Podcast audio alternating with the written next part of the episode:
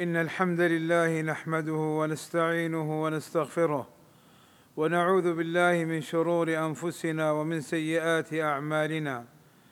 من يهده الله فلا مضل له ومن يضلل فلا هادي له. وأشهد أن لا إله إلا الله وحده لا شريك له. وأشهد أن محمدا عبده ورسوله. يا أيها الذين آمنوا اتقوا الله حق تقاته. ولا تموتن إلا وأنتم مسلمون. أما بعد فاتقوا الله عباد الله تفلحوا وتمسكوا بشرعه تفوزوا وتسعدوا. عباد الله إن النكاح من آيات الله ونعمه الباهرة.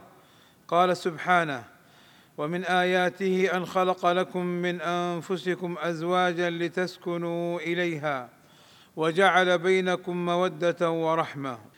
فيحصل بالنكاح الاستمتاع واللذة والمنفعة بوجود الأولاد وتربيتهم والسكون إلى الزوجة وهو من سنن المرسلين. قال عز وجل ولقد أرسلنا رسلا من قبلك وجعلنا لهم أزواجا وذرية. وقال صلى الله عليه وسلم أما إني أصوم وأفطر وأصلي وأرقد وأتزوج النساء فمن رغب عن سنتي فليس مني. وللنكاح فوائد منها غض البصر من النظر إلى المحرمات وحفظ الفرج من الزنا. قال صلى الله عليه وسلم يا معشر الشباب من استطاع منكم الباءة فليتزوج فإنه أغض للبصر وأحصن للفرج. فينوي الزوجان العفاف والإحصان من الوقوع في الحرام ولهما أجر. قال صلى الله عليه وسلم وفي بضع أحدكم أي جماعة لزوجته وفي بضع أحدكم صدقة.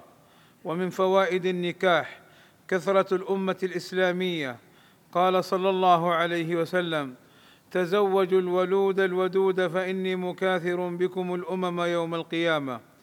ولقد وصف الله عقد النكاح بأنه ميثاق غليظ أي عهد مؤكد.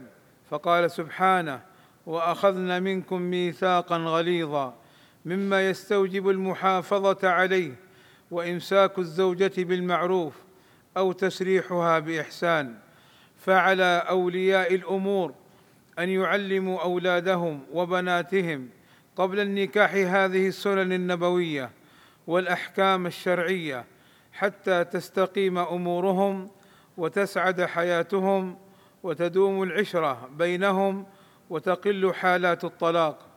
علموا الزوج تقوى الله والعشرة بالمعروف والمعاملة الحسنة وأن عليه واجب النفقة والرعاية والقيام بمصالح الزوجه وأنه مسؤول عنها.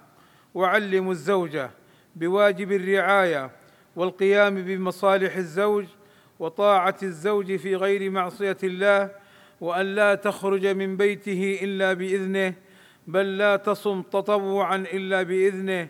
قال صلى الله عليه وسلم لا تصم المرأة وبعلها أي زوجها شاهد أي حاضر إلا بإذنه ولا تأذن في بيته وهو شاهد إلا بإذنه.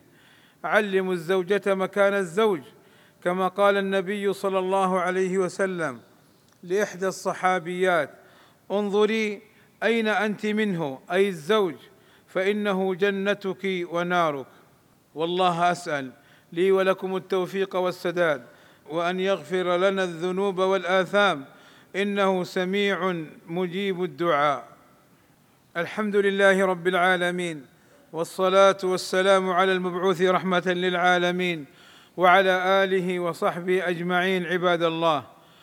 نحن مسؤولون عن أبنائنا وبناتنا قال صلى الله عليه وسلم إن الله سائل كل راع عما استرعاه حفظ أم ضيع حتى يسأل الرجل عن أهل بيته. وقال صلى الله عليه وسلم كلكم راع وكلكم مسؤول عن رعيته الرجل راع في أهله ومسؤول عن رعيته والمرأة راعية في بيت زوجها ومسؤولة عن رعيتها. فدلت هذه الأحاديث على أن الأولياء مطالبون بتربية أبنائهم وبناتهم التربية الحسنة فعليهم القيام بهذه المسؤولية. قال أهل العلم على الولي أن يجنبه الكذب والخيانة حتى لا يفسد عليه سعادة الدنيا والآخرة وحرمه من كل خير. وأن يجنبه الكسل والبطالة والدعة والراحة بل يأخذه بأضدادها ولا يريحه إلا بما يجم نفسه وبدنه للشغل. وكم ممن أشقى ولده وفلذه كبده في الدنيا والآخرة بإهماله وترك تأديبه وإعانته له على شهواته ويزعم أنه يكرمه وقد أهانه وأنه يرحمه وقد ظلمه وحرمه ففاته انتفاعه بولده وفوت عليه حظه في الدنيا والآخرة وإذا اعتبرت الفساد في الأولاد رأيت عامته من قبل الآباء. عباد الله علموا الأبناء والبنات الرضا باليسير والقناعة فإن كثيرا من المشاكل الزوجية ترجع إلى عدم الرضا وعدم القناعة. قال صلى الله عليه وسلم انظروا إلى من أسفل منكم ولا تنظروا إلى من هو فوقكم فهو أجدر أن لا تزدروا نعمة الله عليكم. وقال صلى الله عليه وسلم طوبى لمن هدي إلى الإسلام وكان عيشه كفافا وقنعه الله به. عباد الله إن الله وملائكته يصلون على النبي. يا أيها الذين آمنوا صلوا عليه وسلموا تسليما. فاللهم صل على محمد وأزواجه وذريته كما صليت على آل إبراهيم. وبارك على محمد وأزواجه وذريته كما باركت على آل إبراهيم إنك حميد مجيد.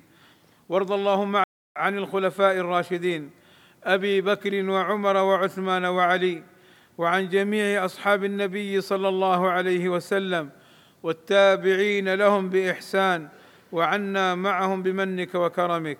اللهم آتنا في الدنيا حسنة وفي الآخرة حسنة وقنا عذاب النار. اللهم اغفر للمسلمين والمسلمات والمؤمنين والمؤمنات الأحياء منهم والأموات. اللهم وفق ولي أمرنا الملك سلمان بن عبد العزيز وولي عهده الأمير محمد بن سلمان لما تحبه وترضاه وأصلح بهما البلاد والعباد واحفظهما من كل سوء. اللهم أيدهما بتأييدك ووفقهما بتوفيقك وأعز بهما الإسلام والمسلمين والصلاة والسلام على المبعوث رحمة للعالمين والحمد لله رب العالمين.